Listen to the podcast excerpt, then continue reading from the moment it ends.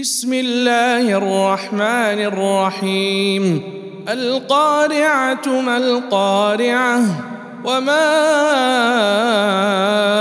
ادريك ما القارعة يوم يكون الناس كالفراش المبثوث وتكون الجبال كالعهن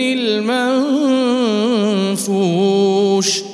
فأما من ثقلت موازينه فهو في عيشة راضية.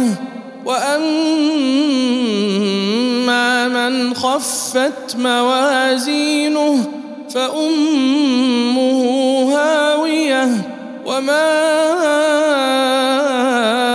ادريك ما هي. نار حامية.